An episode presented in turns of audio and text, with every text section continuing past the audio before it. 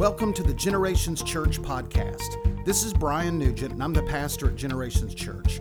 Thanks for listening today. We hope this message is an encouragement and blessing to your life. For more information about Generations Church and its ministries, check out our webpage at g c t l h dot org or follow us on Facebook, Instagram, YouTube, and Twitter. Hey, uh, take your Bibles this morning. Uh, we're going to do communion and baptism. We got a busy morning this morning. We're going to celebrate the new life that comes in Christ. Uh, we're going to be reading out of Mark and Romans and Matthew, and uh, you can follow us on the uh, YouVersion on live events. You can follow our YouVersion notes. So, uh, so we're going to uh, do that this morning. Now, I, we'll, and we'll we'll come and I'll read a passage in a moment. Now, I love John the Baptist. I love John the Baptist because, like, when it came to his faith, he didn't care. He just didn't care what people thought. He didn't have social media friends, you know, to, you know, to, to stoke his ego. I mean, he didn't care. John the Baptist just served God. He preached God's word, and it just didn't matter to him. You know, he didn't uh, he didn't have a stylist. He didn't care what his clothes looked like or what his hair looked like. It said he wore, you know, camel skin and a little leather belt. He didn't, you know, he didn't have a nutritionist. He didn't have a, a health plan. He ate locusts and wild honey. I might could have done the honey, but the locust is another thing. But he just he just didn't care.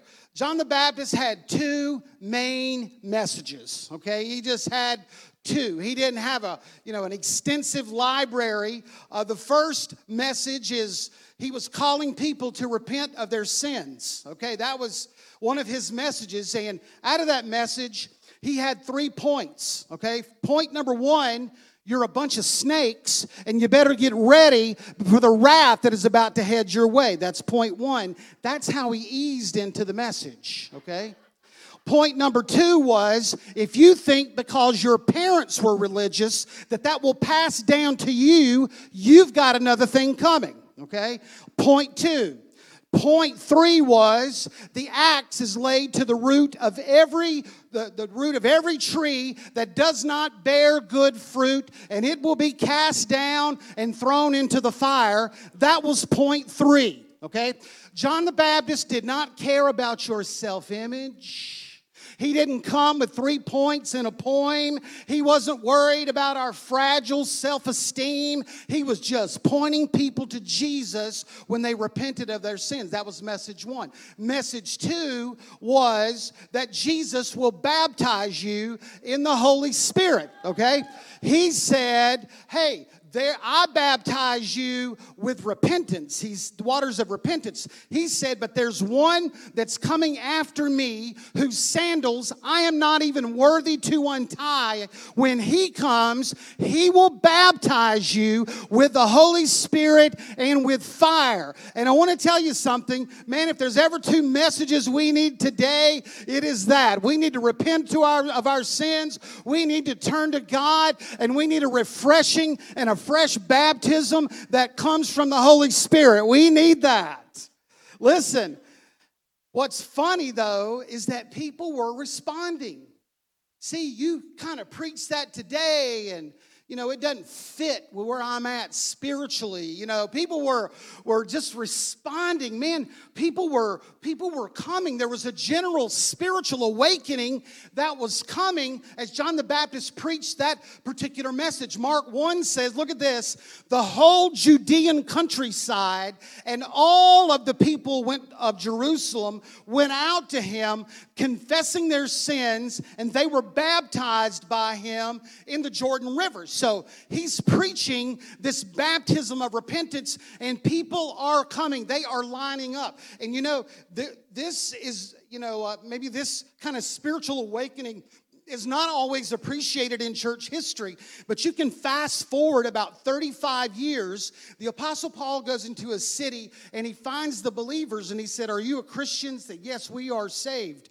Are you, have you been baptized? And they said, yes. He said, who baptized you? And they said, John the Baptist. About thirty-five years after, man, people are still serving God with what was going on in, you know, in, in John the Baptist's life. So he's doing his thing. He's baptizing people at the Jordan River. The banks of the river served as the amphitheater. People would come, and, and in this murky water, John the Baptist would baptize people. And one day, he's baptizing people. And the Gospel of John says Jesus appears on the horizon, and John the Baptist says, "Behold, the Lamb of God that takes away the sins of the world." Okay? Very first statement about, about Jesus. And Jesus comes down into the water with John the Baptist to be baptized. And the Gospel of Matthew says, you know, that... that uh, Uh, John the Baptist said, "Look, I'm not even worthy. You should be baptizing me. I don't want to. I don't want. You know, I don't want to baptize you." And Jesus said, "You should baptize me." So we're looking at the Gospel of Mark, chapter nine. So here is this moment. It said, "At that time, Jesus came from Nazareth in Galilee and was baptized by John in the Jordan. Just as Jesus was coming out of the water, he saw heaven being torn open and the Spirit descending on him like a dove, and a voice came from heaven and said," three important things. It's going to make a great sermon one day, but I'm not going to preach it this morning. "You are my son, whom I love. With you I am well pleased." So in this scene, we see Jesus being immersed, baptized in the waters of Jordan. When he comes up, the Holy Spirit comes upon Jesus. Listen, if we ever need a testimony of the Holy Spirit in our lives, if Jesus needed the Holy Spirit, how much more do you and I need the presence and the Spirit of God in our lives today? The Holy Spirit comes down upon Jesus. The Father speaks his words of affirmation over Jesus. And man, it was a pretty intense scene if you were standing there, okay? So since the time of Jesus' baptism, Christians have followed the Lord's example and command, okay? The example of Jesus and the command of Jesus, urging people to repent and be baptized in water. Now, if you're new, kind of the Christian faith, the Christian background, I just want to take a moment. Just let me just explain to you Christian baptism, our understanding of Christian baptism. Baptism, and you'll see it in just a moment. We got a high-dollar facility over here, high-dollar baptistry, you know, just a horse trough we bought down the road, all right? Baptism is a public demonstration of a decision to follow Jesus and experience new life. It is a public demonstration of a decision to follow Jesus and experience new life. The ones that we are baptizing this morning, they've already had this experience. They've already prayed this prayer, and now publicly before everyone, they want to identify with our Lord. So what that means when we're baptized, Paul gives a great explanation in Romans four. And I want you guys to put it on the screen and just leave it up there until uh, leave it up there for a moment. So here's what he says about baptism. He gives a great explanation. He says, "We are therefore buried with him through baptism into death, in order that, just as Christ was raised from the dead through the glory of the Father, we too may live this new life." So he uses an image here of death and burial. Okay, so baptism is a, it signifies the death of the old person, okay? My old life is in the past. Well, I'm I'm dying to that identity, to that past, what I've what I've done. So there is a death of the old person. So when there's a death, right after the death, there is a burial, okay? So in baptism, because of the death of the old, the old life, we bury them in Christ, into death. We bury them. Look at that passage again. Keep it on the screen.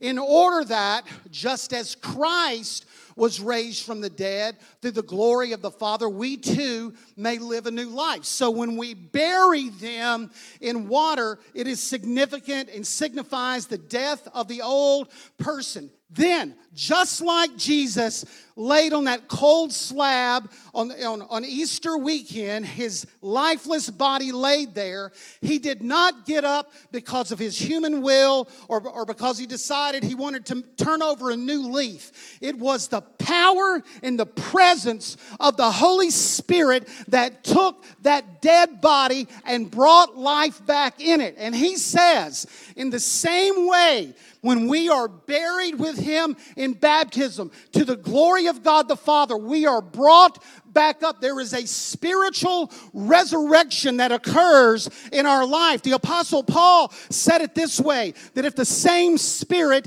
that raised Christ from the dead dwells in you, then he will quicken your mortal body. So baptism is symbolic of dying to that old person. And with the power and the presence of God, we come alive in Christ. It's not my own human will. I can't just decide I want to turn over a new leaf. It's not mental assent in any form. It is a resurrection of the spirit and the body. We come out of that water, and he says, to a new life, to a new life. We, one life has ended because of your spiritual death. Now you have a new life. You are released into a, into a new life. Baptism. Baptism is how, and communion as well. It's how we identify, publicly identify as believers. And we got a lot of, lot of F S U fans here. More than I'd like to see in our church, all right? And you wear your T-shirts, you know, you wear your T-shirts, but you really want to identify? You really want to commit? I want to see something like this, okay? There you go. There you go. Anybody can wear the T-shirt. Anybody can wear the T-shirt. That's commitment right there. That's commitment. I just want to say, like, anybody can just come to church. Anybody can just go, I'm a follower of Jesus. But you want to identify with the Lord. He says, here's the way that you do it. You do it through communion and baptism. That is the public, that is the public way. So listen, when we come to baptism, this is not just a, a dead public ceremony, but this is a confession before God and man of your new life. Now there's some things real quick that you should know about water baptism, okay? It should be done as soon as possible after your salvation, okay? It should be done as soon as possible after your salvation. So as soon as Jesus comes on the scene in his public ministry, the very first thing that he does is he is baptized, okay? Because if there's any value, any practical spiritual value in baptism that would help you in your walk with the Lord, then by all means, we would want to do that as soon as possible. Baptism also shows your seriousness about your new faith. Anybody can pray a prayer? Anybody can wear a T-shirt, anybody can wear a bumper sticker, anybody can, you know, uh, uh, just kind of attend church. But baptism and communion shows that next step that, hey, I'm really, really serious about people knowing that I'm a follower of Jesus and I want to serve him. So it should be done as soon as possible out of, after salvation. And baptism is one of the first steps of discipleship and our growth in Christ. Jesus said this about baptism. At the very end, he tells the disciples, go and make disciples, baptizing them in the name of the Father and the Son and the Holy Spirit. So he says, he connects discipleship to water baptism. Okay, so it's the first step, one of the first steps in, in your growth and your discipleship. Listen to me. We don't want you just to come to the Lord and just to pray a little prayer. We want you to learn and grow and walk in your relationship with Jesus. And the first step of that would be water baptism. Okay, so if you've never been baptized and you're a follower of Jesus, I don't care how old you are. Man, remember when we baptized A C Flowers? Remember that? How old's A C? Over eighty? We baptized him. I don't care how old you are. God's giving me a little backup here. Got some thunder. Some of you need to be baptized. All right? So if you've never been baptized, be baptized. Or maybe you've been baptized before and you've walked away from God and you just feel like, hey, man, it would just be good and healthy for me to start back over and be baptized again. That's up to you. But I think sometimes those kind of things are in order. So if you've never been baptized, been away from God, you just feel like you kind of need to start over, then we want to baptize you. And listen, listen, we'll baptize you this morning. You can have my towel. It's one of our house towels. Becky's going to be so mad at me, but you can have it. We got T-shirts. You know, if you want to be, you didn't come this morning to be baptized, but you want to be baptized, man, go tell somebody in the foyer. We will make it happen at the very end. But but baptism is such an important, important part. And I just want you to take a moment, like, if you're a follower of Jesus, I just want you to just reflect back on your on your baptism. And what a special moment. I was at Gary Wood Assembly of God. It was a Sunday night. Probably seven hundred people, you know, for the baptism. You know, and I, the pastor just shoved the mic and said, just tell them how much you love Jesus. Just on the spot, I had a chance to give a testimony and a baptism. And it was just such a, man, it was just such a precious and meaningful time with me. So, uh, so we're, we're looking forward to doing that at the end. So Jesus starts his ministry in the murky waters of the Jordan, okay? Being baptized. He was done it. But man, that was just the beginning, because it wasn't long after that. Man, they're lowering a man through the roof for Jesus to heal. I mean, listen, there's just so many greatest hits, for lack of a better term. He's speaking to blind Bartimaeus. Amen. Blind Bartimaeus is being healed. He's giving what is called the Sermon on the Mount. Unbelievable. So countercultural to today, the Sermon on the Mount. He's given the parable of the sower. Man, what a great teaching. And then they call him to the, the, the woman that was caught in adultery, and he walks when everybody's ready to throw a stone, and he and he handles that situation. Man, he goes to the he goes to the temple, and he sees the the, the abuse in the temple, and he throws those throws those money changers out. Oh man, what a life. What a ministry. But we're going to bring up to the very end. If you've ever been to the Holy Land and you've been to Gethsemane, we're going to we're going to walk there. Now let me just bring you, before I read this passage. So it's Passover.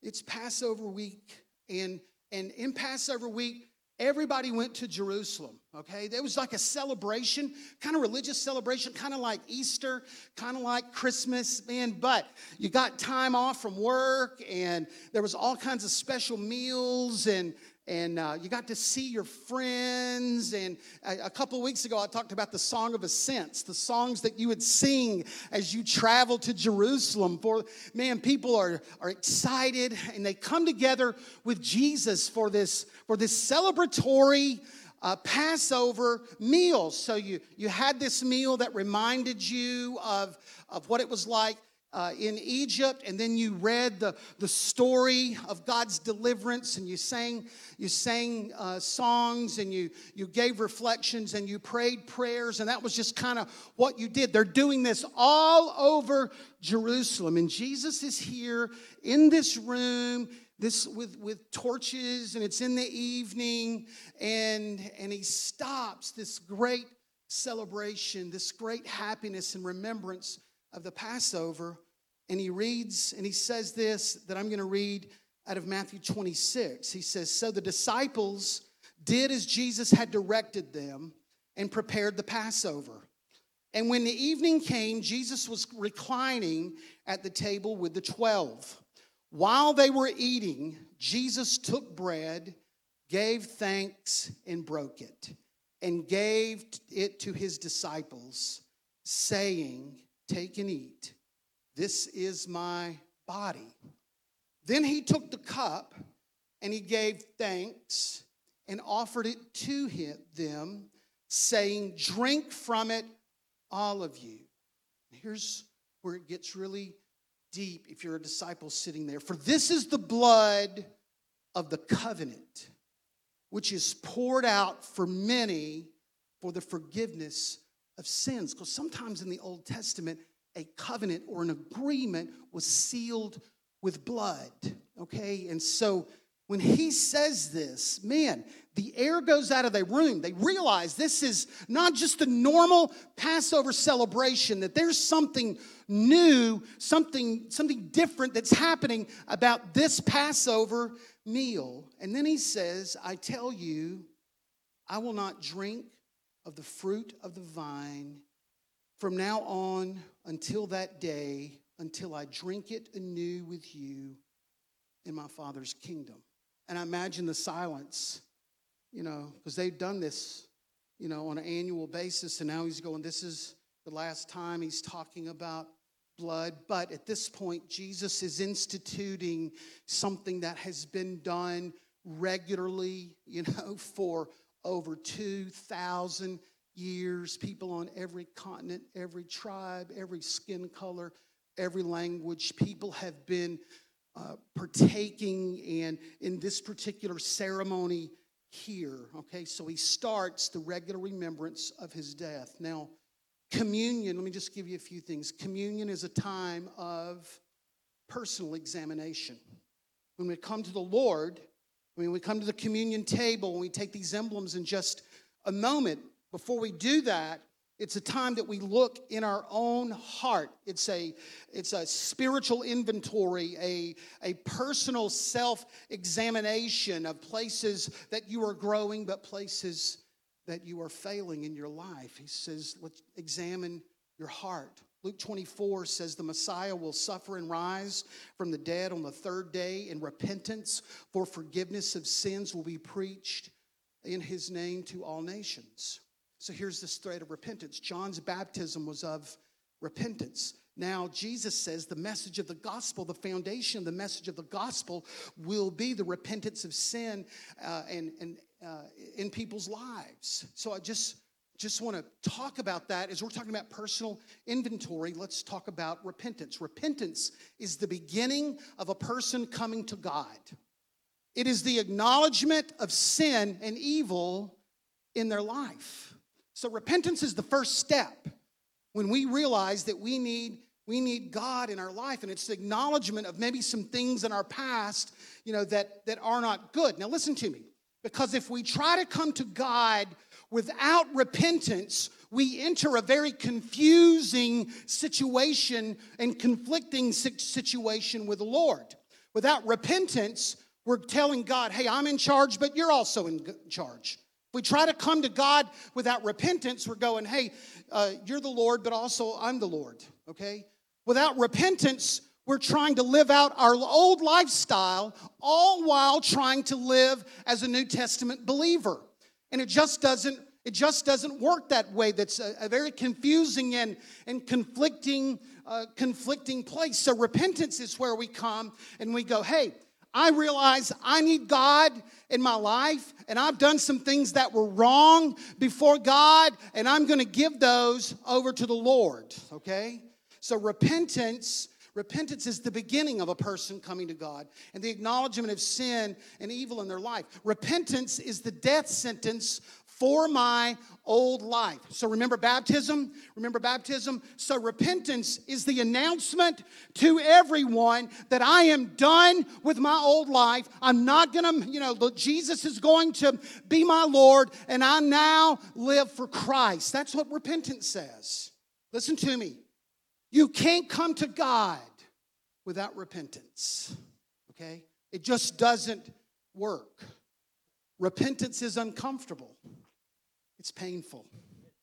When you have to go back and you start looking at your life that you thought you you you were so, you know, so good, and you start looking at your life in light of the gospel, and you realize, you know, how many wrong actions and wrong deeds and people that you've hurt and sins that you've done before God and skeletons that are in your closet. Sometimes repentance is very uncomfortable when you have to come and, and face what you've done before God with your life.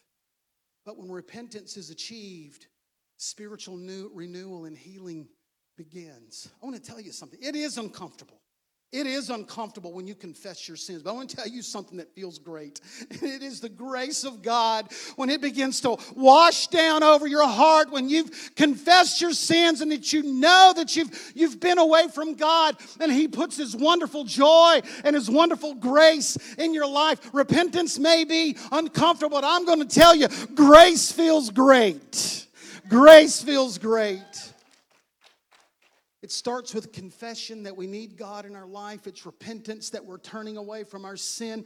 There is forgiveness that God gives. You'll feel so new. You'll just feel, you know, almost like you've had a spiritual bath. I'm just telling you. And there's a new life that comes, but it starts with repentance. It starts with repentance if you're away from God this morning. It starts with repentance if you're a believer. Man, you got some junk in your life. We're not supposed to come to this table carelessly. We come to the communion table and identify as followers of Jesus very carefully. So communion is a time of personal examination. Communion is a time of thanksgiving. Communion is the time that, man, you just feel very humbled because we, we bring nothing to the table. You realize that when it comes to our salvation, that it's only through the cross of Jesus and His grace, and, and we come to communion with thanksgiving. The Apostle Paul says, is, is it not the cup of thanksgiving for which we give thanks, a participation in the blood of Christ? That thanksgiving comes from realizing how destitute and void and how inadequate we were to, to uh, uh, uh, pay for our own sins. Communion is healing. Brent, worship team, you guys can come. When you take these emblems, when you take these emblems in your hand, they are a reminder of the suffering and death of Jesus. But it's also a reminder that your physical healing is in a way glorifying God. By His stripes, you are healed. That was said in Isaiah, okay, in the Old Testament. He was wounded for our transgressions, bruised for our iniquities. The chastisement of our peace was upon Him, and by His stripes we are healed. It's in the Old Testament, in the New Testament. So we can be healed in this moment because we are acknowledging the suffering and, and death of our Lord. And it's just a remembrance. It's a remembrance of His suffering and death in our lives, how it affects us. So those are some things as we take communion. When we take communion, we acknowledge these things this morning. His broken body, okay? His shed blood. We acknowledge that this is a public proclamation of our personal faith in Jesus, okay? One way that we publicly identify with the Lord is through the waters of baptism. Many of you have already done that. But communion is the continual way that we are mindful of the cross of Jesus and the suffering of Jesus. And it is a continual way that we publicly identify with our Lord. And communion also looks to the coming of our King. Okay? Looks to the coming of our King. So we see Him as Savior. There's a day that there's a trumpet blast coming. There's a man on a white horse, and the church is translated. And communion, we look forward and and, and as partaking of this. It's a way that we that we prepare ourselves for that moment. Okay? Now, the attitude of communion is not like Memorial Day. Memorial Day is when we honor heroes who've given their life, you know, with a, with a heroic act, okay? So we don't come with a Memorial Day mindset. We come to remember the risen and victorious Savior, alive forevermore. Communion is not a funeral. Communion is a celebration that, yes, there was a cross, but three days later, there was a resurrection that speaks again to new life that you and I can have. So today, we gather as a church family, people of like faith, to acknowledge our Lord and Savior. I want Samuel and Julio to come join me on the stage. They'll come join me. If you'll prepare your emblems. First Corinthians eleven twenty-three. Come on up here. It says, "For I received from the Lord what I passed on to you. The Lord Jesus, on the night he was betrayed, took bread. And when he had given thanks, he broke it and said, 'This is my body, which is for you. Do this in remembrance of me.'" Samuel, come here. Come here. I want you to stand over here. Julio, I want you to come stand here. Come stand next to me. We stand here in Christian Brotherhood this morning, okay? We stand here. Our, our passports or our birth certificates are all from different countries, okay? But uh, we want to make a statement to our world. Okay, that in Christ, Jew, Greek, bond, free, every man is the same. Every man is the same through Christ. So as Christian brothers, we're going to lead in communion this morning. Samuel is going, he's from Nigeria. He is going to pray in his original tongue, and he is going to give thanks over the bread this morning, and then and then he's going to hand the mic back to me. We'll partake together. Samuel, would you give thanks over the broken body this morning? Olúwa dúpẹ́ fún oore-ọ̀fẹ́ rẹ, fún ìfẹ́ rẹ, fún ìfẹ́ tó ní sí wa tí o fi fi ara rẹ fún wa. Olúwa dúpẹ́ fún ara rẹ tí o fi fún wa. Ó ní ká ṣe èyí ní ìrántí rẹ. Ó ní ká ṣe ká lè rí ìgbàlà, ká lè rí ìwòsàn. A dúpẹ́ fún iṣẹ́ ìwòsàn, iṣẹ́ ìgbàlà tí o ṣe ní orí igi àgbélébùú. Olúwa fi ọpẹ́ fún orúkọ rẹ. A dúpẹ́ torí pé o kó gbogbo ẹ̀ṣẹ̀ wa, o kó gbogbo ẹ̀ lọ. O wẹ̀ wá mọ́, o sọ wá di ọmọ tuntun nínú rẹ. Olúwa ṣe, a dúpẹ́, a fi ọpẹ́ fún orúkọ rẹ. Ní orúkọ Jésù Kristi, Olúwa wa. Àmín. Let's take the bread together, mindful of the suffering of his body.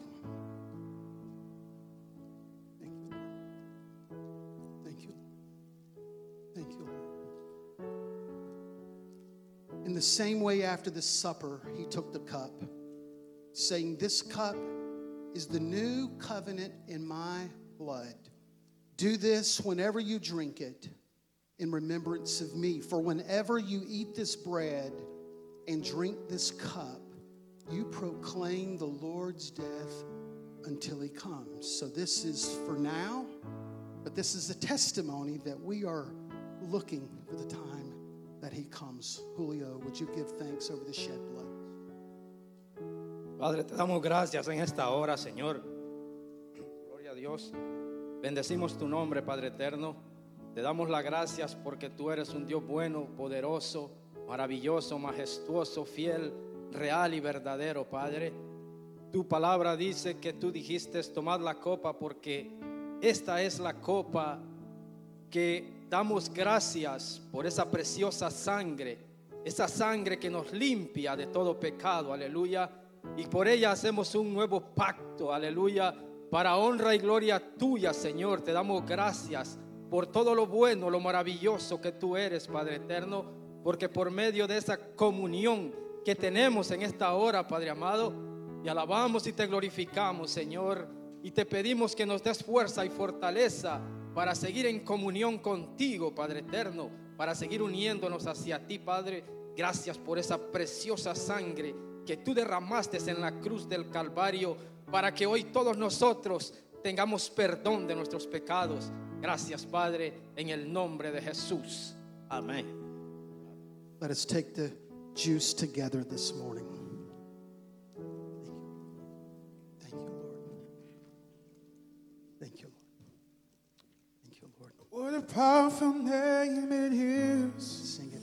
What a powerful name it is. The name of Jesus Christ, my King. What a powerful name it is. Nothing can stand against. What a powerful name it is. The name of Jesus. What a powerful name it is. the name. Sing that again. Sing that powerful name.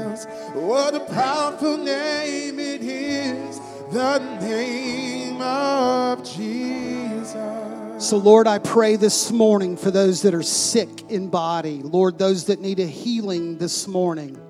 Lord, we don't come and ask that because of any righteousness, Lord, that we have we brought on our own. But Lord, we ask for healing this morning only because we look at the cross of Jesus this morning. Lord, we see the broken body. We see the shed blood this morning. Lord, we stand on the promise today that by your stripes we can be healed. So Lord, I pray across this building this morning. I pray for those that are watching live today or watching on video. I pray for the healing touch of Jesus, the healing virtue of Jesus. Lord, I pray that it would flow into sick bodies now. I pray, God, every sickness, every disease, every infirmity, Lord, can be healed. And Lord, I pray right now, Lord, that people would feel in their bodies. Lord, they would feel the touch of Jesus. They would feel the healing touch of Jesus. Thank you, Lord. Thank you, Lord. Thank you, Lord. Thank you, Lord. There's a prayer that I want to pray. If you're away from God this morning, you're not where you should be. They're going to put it on the screen. It's a sinner's prayer. They're going to put it on online. If you're away from God this morning, if you're not where you should be, there's a simple prayer that, that I want you just to pray this morning, okay? Uh, you don't have to look as a bystander this morning. Man, you can be adopted into the family right now. So I'm going to say this prayer and you whisper that prayer with me. It says, Dear Lord Jesus, I know that I'm a sinner and I ask for your forgiveness. I believe you died for my sins and rose from the dead.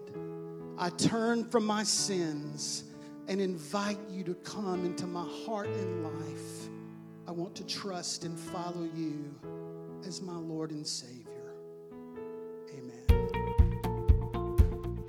Thank you for listening to the Generations Church podcast. We hope you enjoyed the message today and pray God's greatest blessings on you. For more information about Generations Church and its ministries, check out our webpage at g c t l h dot org or follow us on Facebook, Instagram, YouTube, and Twitter.